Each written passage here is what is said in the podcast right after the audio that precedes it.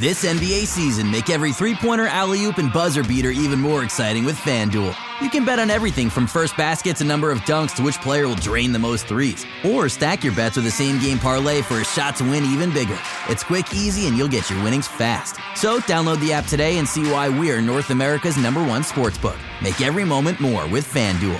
19 plus and physically located in Ontario. Gambling problem? Call 1 531 2600 or visit connexontario.ca.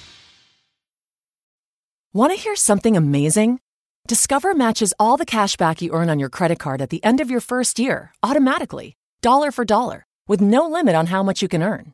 Extra cash? Come on, how amazing is that?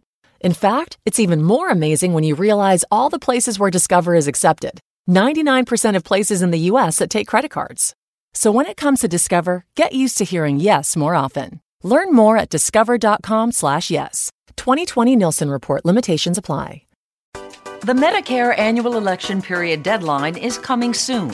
I'm Meredith Vieira, here with examples of people who found the key to the right coverage at myhealthpolicy.com. Meet Larry. He likes doing things online. I took my time and found the best Medicare Advantage plan for me at myhealthpolicy.com. Next is Mary. When she wanted answers, she picked up the phone. I wanted a local perspective on plans, so I called myhealthpolicy.com. And finally, Michael. I prefer face to face, so I chose myhealthpolicy.com and enrolled on the spot. Go to myhealthpolicy.com to learn about top rated Medicare Advantage plans in your area, including $0 premium plans. Or call 1 800 GO START. That's 1 800 GO START. myhealthpolicy.com. Meredith Vieira is a paid endorser. KF Agency operates myhealthpolicy.com, not connected with or endorsed by the U.S. government or the federal Medicare program. A licensed insurance agent may call. You know what I want? I want to talk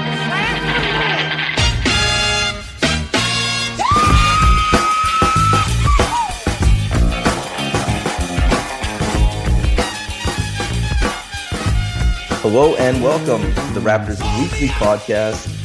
And I'm going to introduce our guest today with an excerpt from some of his writing. there are no guarantees that this season will not end in crushing despair, reminiscent of our recent past. There's no guarantee that the Raptors make the finals. There's no guarantee that recent wins over the Warriors hint at potential success if the two teams were to meet in June. It's all on the table and it's the unknown that makes the journey that much greater. This year, once again, feels different, and I'm going to ride that wave until I'm either heartbroken again or vindicated for the first time. Because one thing is certain this could be a fun journey to be on. Matt Shantz, are you vindicated or are you heartbroken, my guy? Uh, right now, it's probably closer to the heartbroken side, but you know, the journey rides on, I guess. Yeah. Tell the people about what you do. Yeah, I'm a writer here with Raptors Republic and uh, just kind of trying to be as an optimistic Raptors fan, which, as history has taught us, is a hard thing to do. Do you think that Raptors Republic skews more optimistic or pessimistic among the writers? Obviously, the comments are the wild, wild west, but what do you think of the writers? I would say in general, we skew more optimistic. Um, we've got guys like Anthony, uh, myself, yourself, uh, Louis, Lewis uh, so we've got a lot of guys who who really slant more towards the positive side of things, but um, our uh, our slack can uh, can get a little bit heated sometimes with uh, in the moment. as as with anything, I'm sure. I mean, you watch a guy, and that's what we'll talk about first, the Kyle Lowry thing, which is how it is written in my notes. I'm going to try and be as transparent as possible, since sometimes people think we're scheming but we'll, we'll let you know that I just have the Kyle Lowry thing written down, and we'll branch off of that. Any, just give me five words, ten words to describe how you felt watching that. Uh, it, it was painful in the moment. Um, every time that he he had an open shot and either missed it or there was moments where he he hesitated in in driving the lane. Uh, there, he just seemed to be a little bit off balance when it came to his own offensive game. Um, and yet the numbers still indicate that he was a positive well on the floor, and the Raptors suffered whenever he wasn't. It's it's one of those confusing Kyle Lowry experiences. Yeah, so the plus 11, which apparently now is a more divisive statement than Republican or Democrat, where where do you sit on that? Which side are you on? Are you are you pro plus eleven? Are you negative plus eleven? What's what's your take on that? Uh, I would slant more towards the the pro. Um, I would say that in the grand scheme, Kyle was not our biggest problem, and, and that's an understatement. Uh, there was far bigger issues that the Raptors experienced um, in yesterday's game uh, or in Saturday's game, and so I, I, I would skew more towards the positive. Okay, so as the guy who wrote the quick reaction, and just saying now that there were far bigger things that we had to deal with, is, are there any just off the top of your head one two things that you really want to highlight that the Raptors can do better or fail to do? Uh, one that jumps out, and also because I, I, somebody grabbed a screen cap of it on Twitter, um, is Ibaka's screening. He he was oh. really really poor in that game.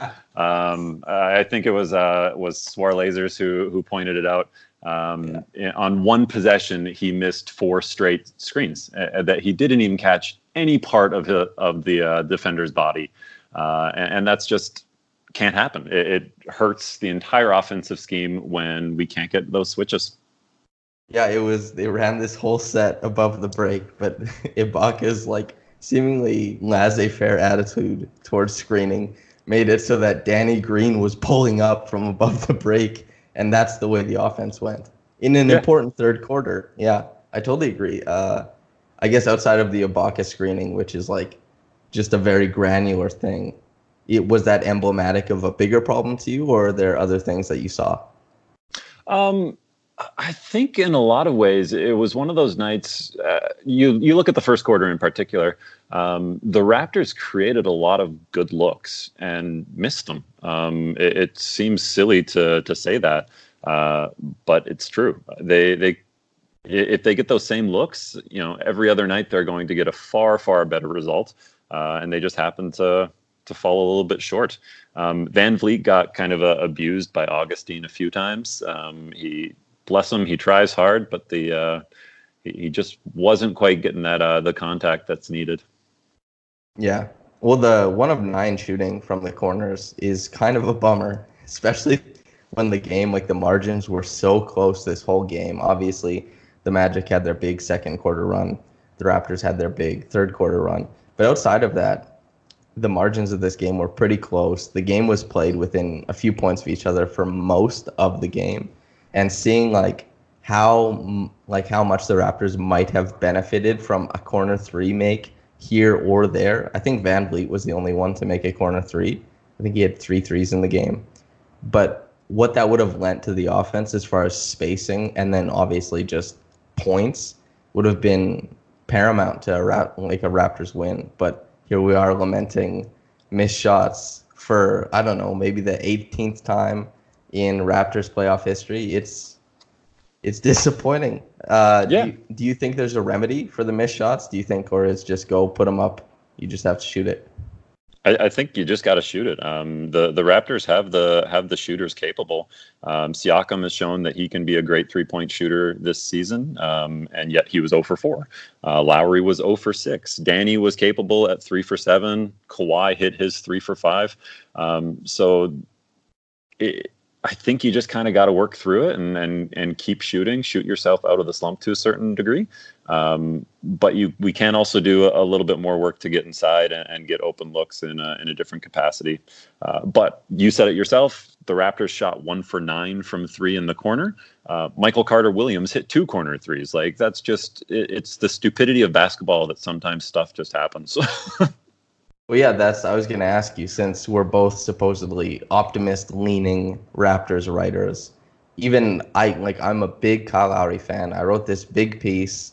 You you had a little um, piece of it, but I had this big thing where I asked everybody, well, how is Kyle Lowry important and what what does he do? And I like I wrote that, but even still, it's hard to watch that game and watch Michael Carter Williams hit a pull up three and a corner three and see Kyle Lowry not replicate that at all on the other end. See Aaron Gordon hitting clutch time triples, Jonathan Isaac hitting from downtown, DJ Augustine putting up 25 points. It's hard to remove yourself from the irrational mindset of like, Kyle Lowry, please make a shot. even if you understand that he's stirring the pot and he's doing so much else on offense that the Raptors are crumbling without him. But like, what do you tell yourself when you know that Kyle Lowry is to the benefit of the Raptors, but there's so many jarring statistics and failures smacking you in the face? How how do you make yourself feel better about it? that's that's a loaded question. Um, uh, it, it's it's kind of he, he's been around long enough that I, I've kind of grown comfortable with it to a certain degree. It's incredibly annoying in that moment when uh, you know we we can't we should expect better than Kyle Lowry to be outscored by DJ Augustine and Michael Carter Williams 35 to nothing. Like that's just the reality of it. Um, he needs to and would generally win that matchup. Um, but occasionally he does go through shooting slumps. You and I were talking just before uh, we started actually recording this. That piece that I wrote, kind of explaining how I was going to try and enjoy this ride, came in the middle of a Kyle Lowry shooting slump that was kind of melting down Twitter. Uh, he, he's he doesn't get the credit often for the positivities that he does because when he has those bad games, they are just um, the stats that we traditionally look at, the the impact of a, of a game in regards to scoring, um, they're just so blatantly missing in, in regards. And yet he still had eight assists. He, he was impacting the game in other ways. Um, and I, I think that he's still a positive. Right. And there's also the aspect of that you can't escape narrative ever. I mean, Damian Lillard has been I guess, one of the worst playoff performers from the point guard point guard position for the last three years. He's struggled mightily, more so than Kyle Lowry, probably on a similar level to DeMar DeRozan. But he's known as Dame Time. He's known as the guy who made the shot to like knock the Rockets out of the first round. And even if Kyle puts up, I think it was 50%, 44%, and 81% splits last year in a second round, like you went two uh, rounds deep into the playoffs. He puts up these great splits. He was good the year before as well, but he still has this, I guess, name out there that it's like chokers attached to it. Is there a way forward for Kyle Lowry to to completely skirt that and to build himself a new a new name in this new team with Kawhi Leonard instead of DeMar DeRozan, with Marcus Gasol instead of Jonas Valanciunas? How does Kyle Lowry reclaim his narrative and become the next Chauncey Billups, something like that. I yeah, I think you said it good. Um, the, the, narrative is tough to rescript. Once people kind of have a, a mindset in place for you, it, it's tough to change that. Um, we we would need to see a couple big big series from Lowry in order to to change that narrative. Uh, but there would still be some so entrenched in that belief and, and enjoying that as a punchline that let's say the Raptors get to the finals, they you know lose in six or seven, or even you know actually win the championship in, in some alternate universe. You said it out loud. Um, I, I, I'm, I'm speaking hypothetically, but hypothetically, if that happened, there would still be some people who would um, kind of denigrate Kyle Lowry in a way because it, it wasn't his success. It was the Raptors making the change with Kawhi Leonard coming in and Mark Gasol and Danny Green. Um, so there would still be some who wouldn't accept that new narrative, but winning does do the the best towards that. Right, and I guess we're already leaps and bounds ahead of this first round loss. We're t- talking hypotheticals in the finals. What what does a Kyle Lowry performance to reclaim his narrative look like to you? And I, I hate to be as silly as give me points, rebounds, assists but like what does that look like to you what does what does the play style look to you um 50% from three hitting two pull-up uh, transition threes uh, from above the break um, probably around 23 8 and 5 uh, if he's putting up those numbers, that would kind of change the mindset for people. But he needs to be efficient along the way, and the numbers need to be larger. Last year, his true shooting percentages were really good. The year before that, they were also solid, uh, but the base statistic numbers weren't quite high enough in order to uh, shift that narrative. So when you think of like the dominant Kyle Lowry, you think of like 37 points against the Cavs two years ago. You think of like 35 points two years ago again. Like those types of games where he takes on role of scorer rather than when he's like has like a plus minus of like 43 and he's dropped 15 assists and 11 points. Like in the playoffs, do you think that his road forward is as a scorer or playmaker? In, in regards to the Raptor success or in regards to him changing his narrative?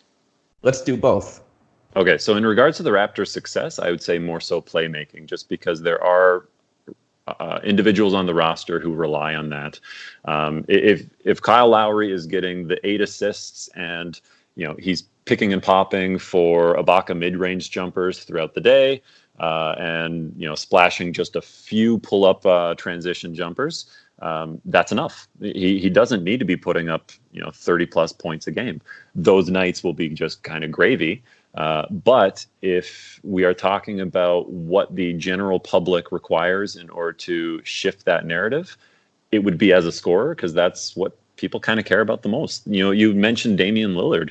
Uh, yeah, he's been busted out of the playoffs a few times in, in kind of heartbreaking fashion, uh, but he's also put up some massive scoring numbers and closed out a series with with a big uh, big scoring play.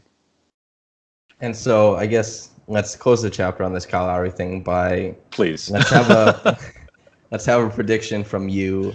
What what do you see for him in game two? What's the takeaway?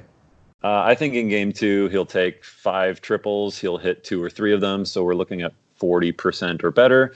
Uh, but we're still looking at hopefully a 14 point outing from him instead of a zero, uh, and getting into the seven to nine range for assists. That's my hope. Good, good. That geez, that would be nice to see. after watching yeah, and, and that's enough.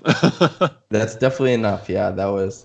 I can I think it was Assad at Smart Lasers on Twitter who pointed out that Nick Nurse's comment said, "We like it doesn't matter if Kyle scores like 25 or four, like we can still win the games." And it turns out that he scored zero when we lost by three. When if he had scored the base, the very bottom of what Nurse said, they would have won.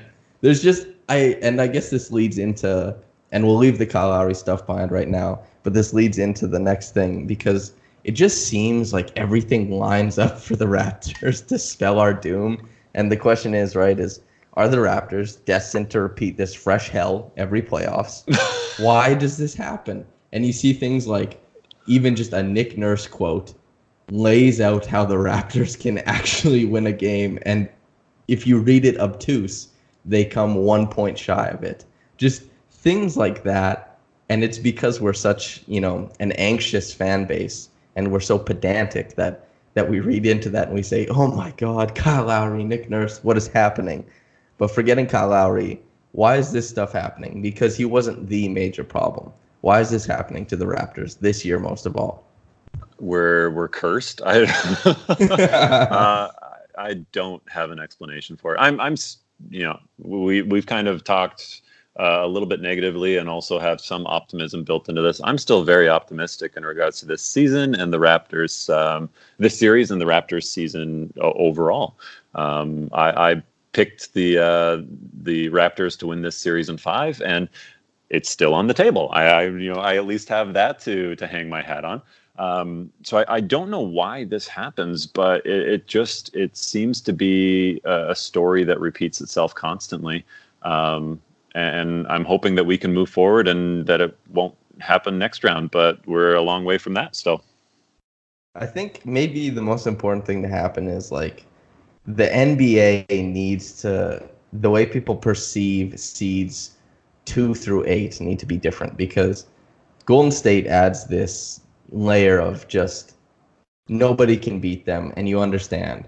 But even Golden State, they almost lost every single year on the way to a championship. It does lend itself to the idea. I know basketball because it's it's not as high variance as football and there's so many possessions that you expect the best teams to win out because there's a lot of possessions to prove your marathon over and over again.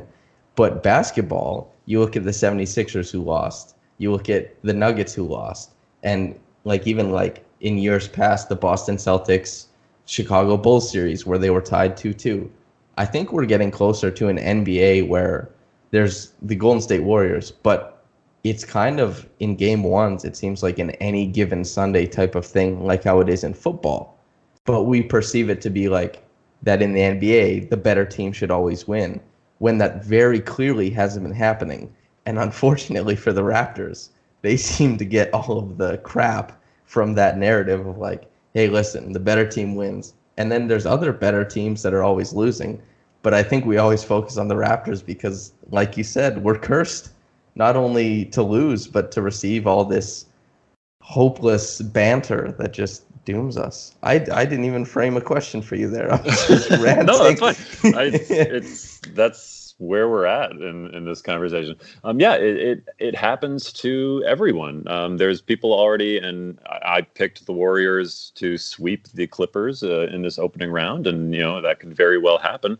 Uh, but the Warriors might just get bored, catch up on LA nightlife one time, um, and they could lose one as well. It's just the it, it's one thing to lose along the way it's another that the Raptors have this pattern that makes those jokes so easy of those first round losses and uh, and traumatizing defeats at the hands of um, you know, uh, stupid Paul Pierce and LeBron James just hitting incredible running uh, running jumpers in, uh, in the dying seconds.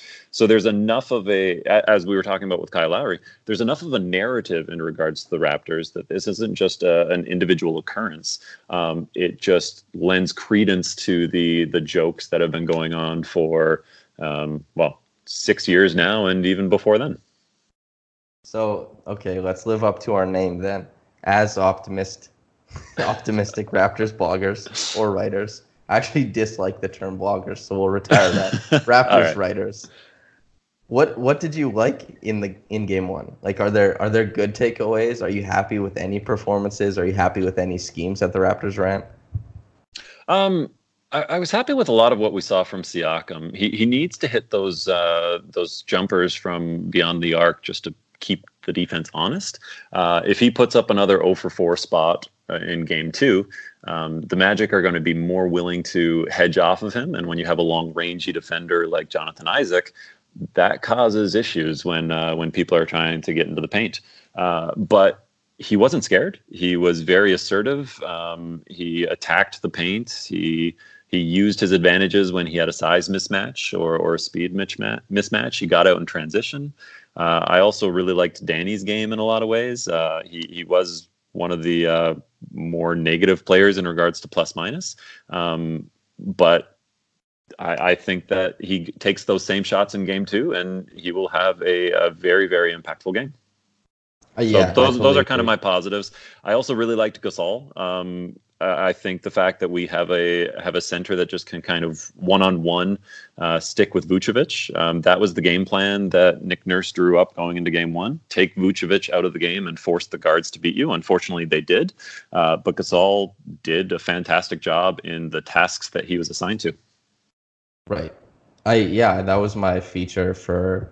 It just came out this morning. Was I watched every single possession in which Isaac guarded Siakam and Siakam, after the first quarter, it became very apparent that Siakam was not going to try to score against Isaac.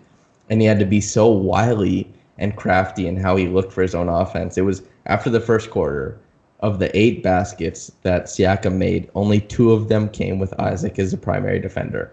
He tried desperately the rest of the game to just get away from him. And you look at the shots that he made with Isaac guarding him. They're contested so freaking well. Like it's hard to fathom how well somebody can guard Siakam or just be built in a lab to be a prototyp prototypical Siakam defender. But Isaac embodies that because he's so long, he doesn't foul, and he sits back when he's supposed to. And that's where you said if Siakam hits from downtown, maybe that changes things. And it would be great. But like Siakam, I really liked the way he played because they kept going to him, even though you know, when he had the hardest matchup, it seemed, of any offensive player, he had the hardest job for himself to do. Lowry against Augustine, one of Fournier. That's easier to create a shot. Same with Danny Green, working off of them. Kawhi Leonard against Gordon actually seemed like a better matchup, especially since Siakam himself was hunting to try and get matched up with Gordon. And Gasol and Vucevic, like Gasol isn't necessarily a creator of his own offense, but Vucevic isn't as good a defender as Isaac. So for the Raptors to go to the most difficult matchup for 24 shots really speaks to how crafty and resilient Siakam's offense was in this game. So yeah, I really like that you highlighted that. Danny Green as well. I mean, he was the second best three point shooter in the whole league this year. I don't expect him to miss corner threes like he did in game one. And he, I thought he did a great job chasing Evan Fournier, DJ Augustine, either one. He was especially good against DJ Augustine in the second half, by the way. Mm-hmm. But like the way he played on those guys, whether it be pick and roll or chasing them on pin downs or curls, his defense was so diligent. And like the spacing he gave the shooters to try and incentivize mid range jumpers or floaters rather than give up those three pointers that Orlando likes to take with Augustine and Fournier. Augustine being joining Danny Green in the top 10 of three point shooters in the whole league. And then, yeah, like you said, Marcus Gasol did such a good job on Vucevic that he just kind of isolated his offense. And Vucevic was like three for 11, something like that. And it seemed like two of those makes came with Serge guarding him. So yeah, those all the things you highlighted, I agree with wholeheartedly. Is there is there something that you think that they can focus on going forward? Like game two, what is the big thing they need to correct? Um, I, it, it's going to be tough because we, we really got torched with the DJ Augustin and and Vucevic pick and roll. Not so much in regards to Vucevic, but if you go over the screen um, and kind of chase them around, uh, Augustin can get in deep. You know, kick out to some perimeter shooters. Uh, and if you cut under, he's one of the best um, pull up triple uh, three point shooters in the entire league this year. Uh, so they've got to do something about that mismatch and and really uh, you as much as the focus is on shutting down Vucevic, they need to kind of figure out a way to to slow um, slow down DJ Augustine, which is just such a stupid thing to say.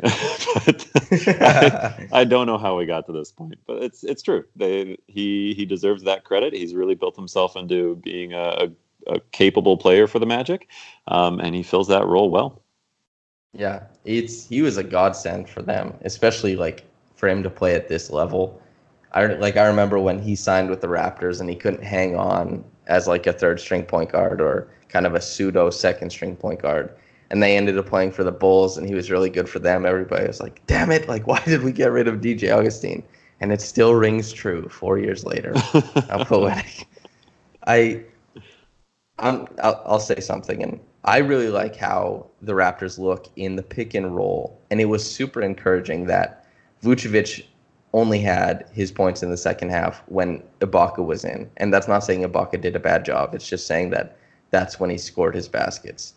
And up until the five points that uh, Augustin had in the last like minute and a half, his layup after he um, sh- shed Danny Green and then got to the rim, and then obviously his three pointer where both Gasol and Kawhi went under he had only had one point and it came on a free throw in the whole second half, which really speaks to like how well Danny Green played him. And I I honestly, even though Gasol isn't that fleet of foot, I think he played very well. And part of the scheme, I, I'm gonna ask you if you agree with me, but part of the scheme seemed to be like pushing him either to the to the sideline or either pushing him to his left hand. So when he would snake the pick and roll, the Raptors would just try and push him all the way out to the sideline. Like you wanted, if he was going to his right hand, he's going all the way to the sideline. If he's going to his left hand, he could take it to the basket, but he's not a good left-handed finisher. So they just kind of allowed him that avenue. Did you see anything like that?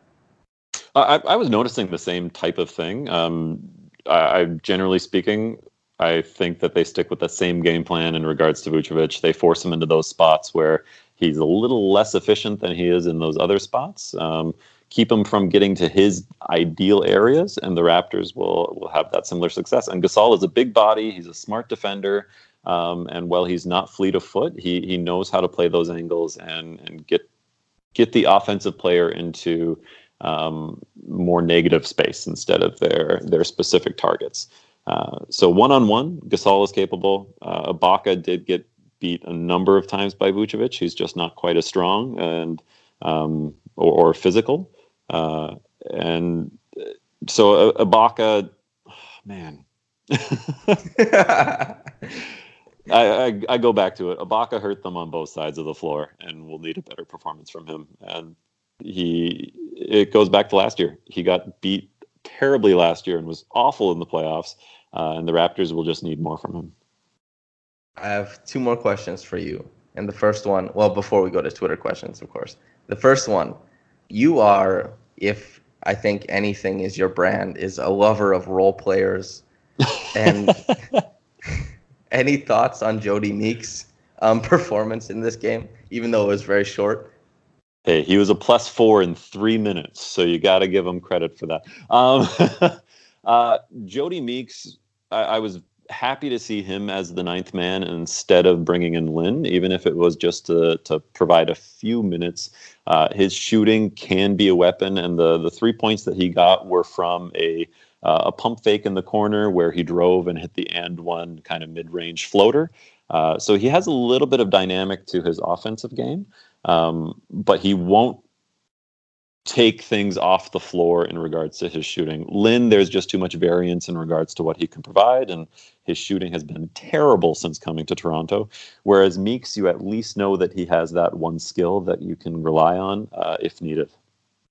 Okay, and the second question is if you had an option to change your prediction to six games or leave it at five games for the series, which would you do? I'm going to leave it at five. Uh, I, That's I'm, bold. I like it. yeah, it's it's partly because I, I like to believe that I can be correct.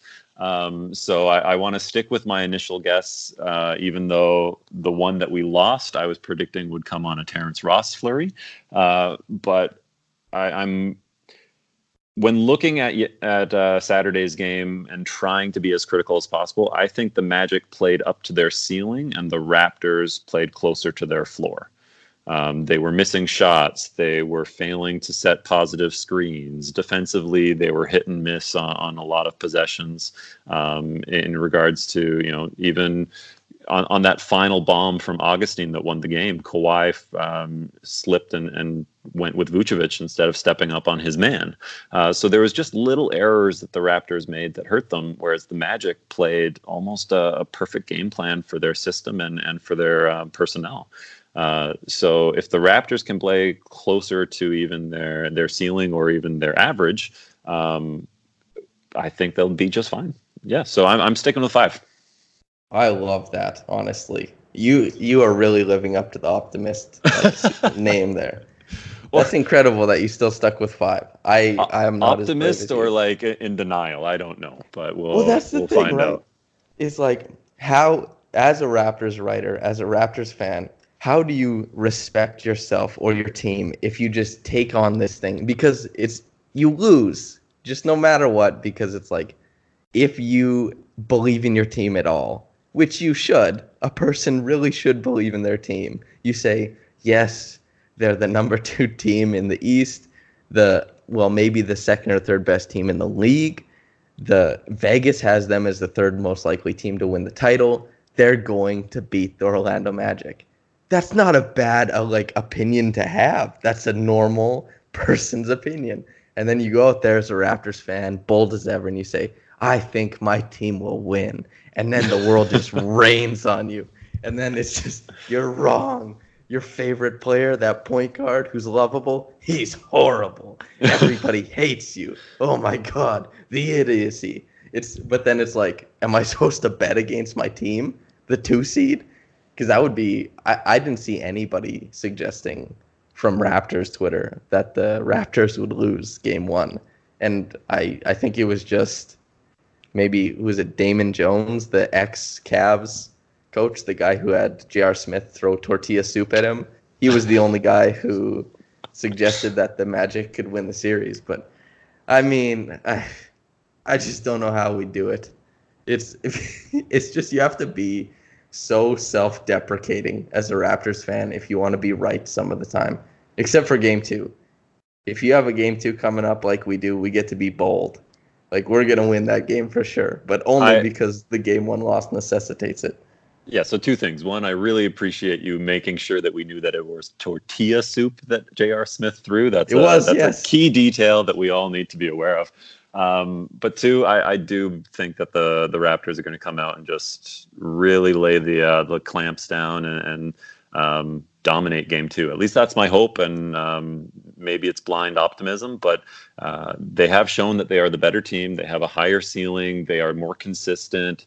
Uh, the Magic had a great second half of the season and, and were one of the better teams post All Star. Uh, but the Raptors, I do believe, are still a superior unit and should come out and win. And I'm going to stick Definitely. with that. I'm yes, I'm very happy that you're optimistic because it kind of lends itself that I get to be as well. But I also get I also get to take half measures, be like, "Whoa, that's crazy, man!" So I don't look as bad. If yeah, you, you you get to ask the question: Would you change to six games instead of actually making your own definitive statement? But yeah, I when I did the series preview with Anthony, I said five, and I basically had the same reaction. He said it was going to be a sweep, and I said, "Wow, that's bold." and he was like, "Yeah, I think I think it's going to be good." And that's that's the thing about doing the Raptors podcast now and bringing on Raptors people to talk about Raptors stuff is we might be a bit insular because everybody I talk to is like, hell yeah, they're a great team. I'm like, yeah, I agree with that. that makes total sense to me. Uh, I guess we're we're gonna do the ad read, and then uh, and then we'll get into Twitter questions.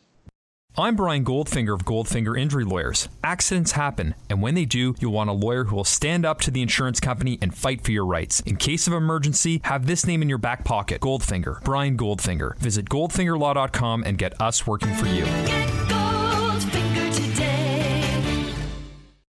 Welcome back to the Raptors Weekly Podcast. I'm joined by Matt Chance.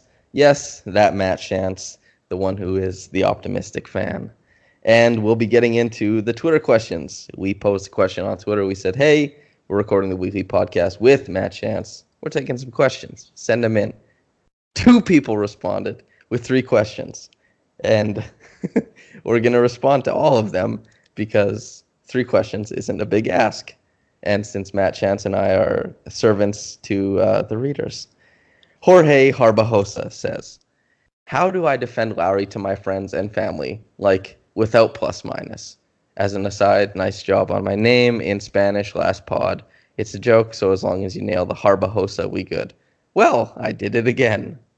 Perfect. well, we haven't left Lowry in the past, it seems, like we said we would. How do I defend Lowry to my friends and family? Like without plus minus? Matt, how do you do it? Uh, he contributes more in just the the scoring. Um, yes, the plus minus is a is a key stat, and I think that um, we we do a disservice if we dismiss that. There is a variance in re- there is a variance uh, in a, in regards to a single game plus minus, just because if you get paired with the right player, uh, your plus minus will be better, and if you get paired with the wrong player, um, or even just the other team gets hot for a few minutes, it's going to tank your numbers. But when you look up and down the Raptors chart he was the only positive plus minus except for Serge, who was paired most of his minutes with uh, with Kyle, and also Jodie Meeks, who uh, who was a plus four. Um, I guess Norm was also plus one, but eh, whatever. Uh, so most people were in the negative. Kyle was the one consistent one, and everybody's numbers who played with Kyle went up. So we do a, disservice if we dismiss that. But the fact that he's a point guard and was the second leading rebounder on the entire team, he got seven after Siakam's nine. Um, so he even out rebounded Kawhi. He out rebounded Gasol. He out rebounded Danny Green. Um, oh, never mind. I saw Ibaka is at eight. Anyways, he re- out rebounded the majority of the team um, and led the team in assists. So the Raptors go as Kyle goes, and everybody's numbers do improve when he's out there. Uh, so don't just look at his scoring. Don't just look at his uh, his shot chart, um, which will improve. There's no way that he puts up another 0 and 6 in my mind, or an 0 and 7, whatever it was. Um, but plus 11 is good. don't don't dismiss that. I uh, I saw somebody edit on Kyle Lowry's face onto Wilt Chamberlain and then put the hundred sign as a plus 11, and I felt like your fellow uh, Manitobian Justin Rowan burst into my living room and dunked on me when I saw that. I had I had never experienced so much pain and laughter at the same time. It was just the perfect satire. How oh, do that, you that hurts? yeah. How how does one explain Kyle Lowry's Well, that's the thing is like everybody wants you to just give them a stat. Like I love the stat where I can say, "Hey, listen, Kobe Bryant is like 24% in the last 5 minutes of games. That's pretty bad." Like that's a nice stat to throw out there, but there isn't like a stat you can throw out there to vindicate Kyle Lowry besides plus minus or like PIE or something like that.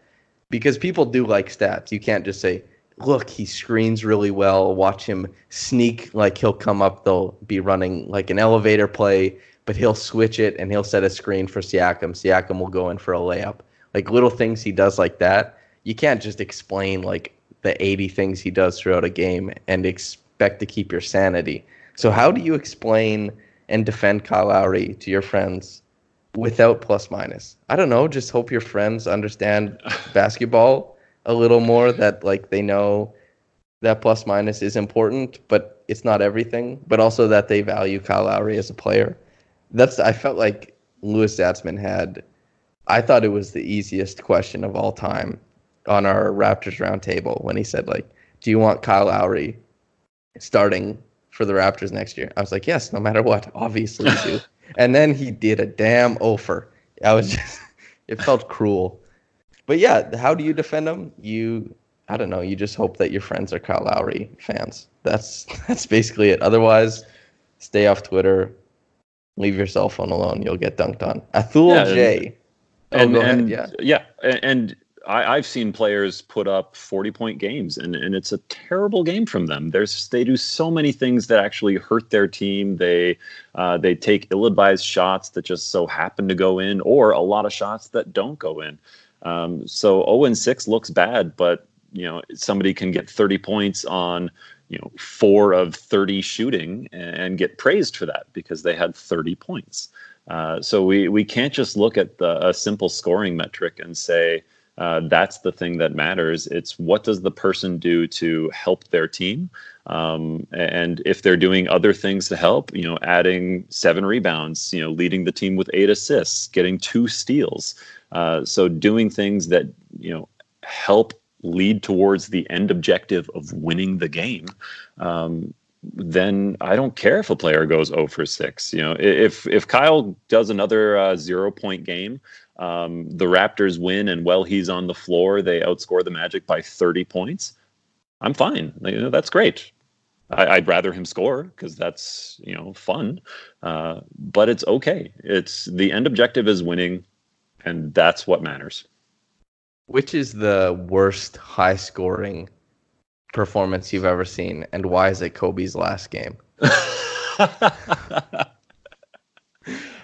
that was uh yeah, that was shameful. Um we I we, we he did the exact same thing that Devin Booker did in order to get 71. Uh, he just did it in his final game at an obscene age, uh, and because he he is one of the all-time uh, scoring leaders in the NBA, he gets celebrated because it's him going out on top on a shameful Laker team that was just uh, embarrassing to watch. Uh, so yes, that that's probably among the most shameful. Uh, just to be a little bit indulgent, I guess. Um, before we get into the next Twitter question, how where does this Lakers season rank as far as entertainment for you? Oh, this was just so satisfying to watch. It, it was uh, it was a pleasure as a basketball fan to uh, to kind of be uh, able to enjoy this ride from a distance and not feel emotionally engaged to it. Uh, I, I, was along the uh, I, I joined um, oh, at the start of the season, I predicted that the Lakers would miss the playoffs uh, and got a little bit of flack for that. Obviously, not as much as you know the better known people like Tim Bontemps, who who really went out on a limb in saying it. Uh, but they were just a terribly constructed team from day one.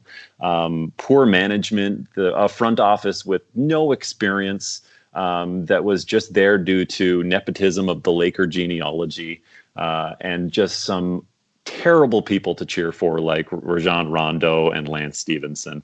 So I enjoyed every single moment of it, and uh, and the fact that it just keeps going into the off season is is even better. I thought that the Magic Johnson interview was a perfect culmination of that year. I that that was just I insanity. I got so much joy from watching certain parts of that interview that I can hardly even express it. Like the fact that he was sitting there like being like, "Hey, listen, like everybody keeps asking me about next year. I'm not gonna be here." I was like, "Oh my god, this guy, he's actually saying this stuff." It's kind of like what you know your workers say like in the back room everybody is making their jokes about the manager and all that kind of stuff or like how they're going to quit but he he did it on television he's like listen my life is so great i don't even need to be here i built this team for lebron with Rajon Rondo, Lance Stephenson, JaVale McGee, who was good. And, you know, I thought Kyle Kuzma was the next, let's say, Paul Pierce or Tracy McGrady. Turns out he isn't. And then they're just, at the end of the season, they're sitting and LeBron spending the last days of the regular season cheering on Dwyane Wade in Brooklyn. Just the craziest season. I can, uh, so at least we're not the Lakers. Maybe that's the silver lining. That's why I brought this up. It wasn't it wasn't to get jokes off about Magic Johnson and co. It was it was to provide a silver lining for the Raptors. I mean, even if that was the point, I'm okay with it. Yeah, it's it's a it's a good enough point. Okay. Next Twitter question. Athul J. Do you honestly trust Pascal as the second guy on our team to score? Yes. I'm like, is, is, is there more to this question? Uh, That's it. Yeah, That's I do. Um, is uh, I, I, think Nurse might go to the well a little bit too often in regards to having Siakam initiate for himself. Uh, but if I, would be more worried about that if he uh, if he was a player that got tunnel vision a lot but he's a willing passer. He he looks for the open man. He likes to drop it off to the big. Um, you saw the uh, cohesiveness that he had with um, with Poeltl last year. He really works well with cutters on the baseline. Um, so I, I, have absolutely no issue with Siakam initiating a lot of the offense, whether it's for himself or for someone else. Um, ideally, will he be the second playmaker on the team? Likely not, but on any given night, I got no issues. Totally, I agree. And Athul J, I'm sorry, but I, this is gonna be a shameless plug.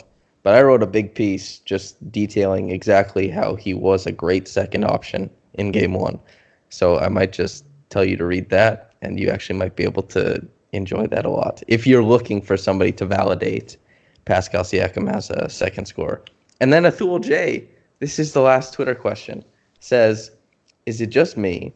Or does whenever Kyle does not have his shooting touch, he only takes threes and waits for one to hit in order to get his flow back? I mean, would it not be better if we can get him going by taking mid range Jays or be more aggressive and drive to the hoop instead? I'll take this one first because, you know, I said we were done with Kyle Lowry, but we aren't. so I'll take the brunt of this one. I, like, there is something to be said for, and I'm addressing you, Athul, there's something to be said for drawing up plays to get certain players going as the Raptors are currently constructed, you'd asked the question before: Is Pascal Siakam good enough to be the Raptors' second scorer? Next to D'Angelo Russell, maybe not. Next to Kawhi Leonard, one of the best scorers league wide, totally. And having Marc Gasol and Danny Green, one of the best tertiary options league wide as well. Kyle Lowry doesn't need to be a type of guy that you get going and you feed him possessions. And if they had done that last night, I just kind of fear that he ends up going over 12 and with mid-range jumpers as well. So I I understand why it's frustrating to see Kyle take and miss shots. I mean, we all felt the frustration yesterday. But the Raptors have a bevy of options at their disposal and they're supposed to use them. That's why it was kind of crazy to see them go to Siakam so often. And he responded, but they don't need to force Kyle Lowry's possessions that he's scoring like on ball he just needs to make his open shots. And yeah, I guess that's my answer for that. Do you have anything, Matt? Yeah, and if if Kyle was actively hunting and just you know really forcing the issue of trying to get his offensive game going, you know, taking shot after shot, I'd have more concerns. Um, but there was one instance, I believe it happened in the third quarter, uh, where he got wide open. He was in the middle of this, you know, awful shooting night, wide open from above the break uh, for a triple um, faked it to get the man to kind of hedge his way a little bit, and then kicked it to uh, to the wing in order for, I believe, a Danny Green three. So he had a chance at a wide open shot in order to kind of shoot his way out of the slump, um, but instead pass it over to uh, to a guy who was already having a little bit of a good shooting night to to make the more efficient play for a catch and shoot. Uh, so I, am not worried. I, I, keep saying that, and it, and it seems silly. And uh, this podcast is kind of helping me talk out, talk myself into being a, a little bit more hopeful. Um, but we need him to take those shots. There would be a bigger issue if Kyle changed his offensive game um, because he missed a few shots. Um, if if he goes 0 for 5, that's okay. Um, but he needs to be taking the shots that he would routinely take because that's where the Raptors find the most success. Totally. So, this being the Raptors therapy podcast, is there anything else you want to get off your chest? Any any uh, crazy questions you need answered, Matt? I'm good. My wife has been asking me all day how I'm doing because she can tell I'm just a little bit off. I, I, I hate that this stuff affects me the way that it does, and it, it just feels stupid.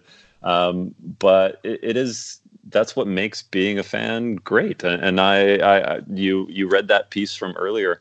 Um, if everything was always great, I think that it would get a little bit boring, and those great moments would feel a little bit less good. Uh, if the Raptors go on to win four straight, this this series is going to feel fantastic for the Raptors, and, and in part because we started with such a low point. Um, you know, having those moments that make us reflect and question and, and enjoy those positive moments a little bit more um, makes fandom an absolutely terrible experience, but also makes it really fun. So uh, I, am trying to be optimistic and, and kind of talk my way through this. And I, I hope that we get a better outcome in games two through six, be, uh, two, two through five, because we're uh, we're winning it in five. I love what you've done because you basically you drew up the framework of the hero story, and you told us that the juxtaposition of pain is the only thing that makes joy worthwhile. And if we can't all just imagine the Raptors as a man fighting a dragon and having to come out on top, then then what are we here for really? This is just a microcosm of the gladiators of old. And and this that's what this is. I mean, fandom that's totally what it is is failing makes the the winning so much better. And that was that totally was some right. poetry right there. yeah. Grade 8 poetry maybe. Cannons to the left of them. Cannons to, to the right of them. Uh, Matt, thank you so much for coming on, man. I feel like that's a good way to wrap up on some uh, My fake deep poetry. Uh, tell the people where they can find you. Yeah, all of my stuff, uh, writing wise, can be found on Raptors Republic. Uh, and on Twitter, I'm M underscore Shantz, S H A N T Z. Uh, and I'd love to uh, to kind of interact with you there. Am I just learning now that it's Shantz, not Chance? That's correct. You are just learning that. I think maybe before I would have seen you as like a teacher, but since it's Shantz, I see you as a professor now. Ah, it just so uh, a, little... a, next level of education. Wonderful. There's yeah, there's brevity to Shantz. Yeah, most most people pronounce it as Chance, like just if you if you read my name, but it's pronounced Shantz. That's how you so tell I... a person's class is I'm of the lower class because I should chance. But if someone says Shantz, you know they're of the upper class. Uh, there's a sophistication to it. Yeah. Well, you have to introduce, you know, any type of uh, discrimination anywhere you can. It's the best way to go about life. I'm I'm sure. Anyway, Matt, thank you so much for coming on. Uh, my pleasure. Day. Thanks for having me. You too. Yeah. As to all the listeners, uh, have a great day as well. Stay blessed. Want to hear something amazing? Discover matches all the cash back you earn on your credit card at the end of your first year automatically, dollar for dollar, with no limit on how much you can earn. Extra cash? Come on, how amazing is that? In fact, it's even more amazing when you realize all the places where Discover is accepted 99% of places in the US that take credit cards. So when it comes to Discover, get used to hearing yes more often. Learn more at discover.com/slash yes. 2020 Nielsen Report limitations apply. When you're a pro, your reputation is built and proven over time. That's why the Home Depot carries Loctite PL Premium Max Construction Adhesive, the strongest on the market. It stays 100% solid after curing, it won't develop air pockets, and like your reputation, it holds up over time. Right now, get 12 or more for the bulk price of only $8.53 each. Loctite PL Premium Max at the Home Depot. How doers get more done. Minimum purchase required, U.S. only.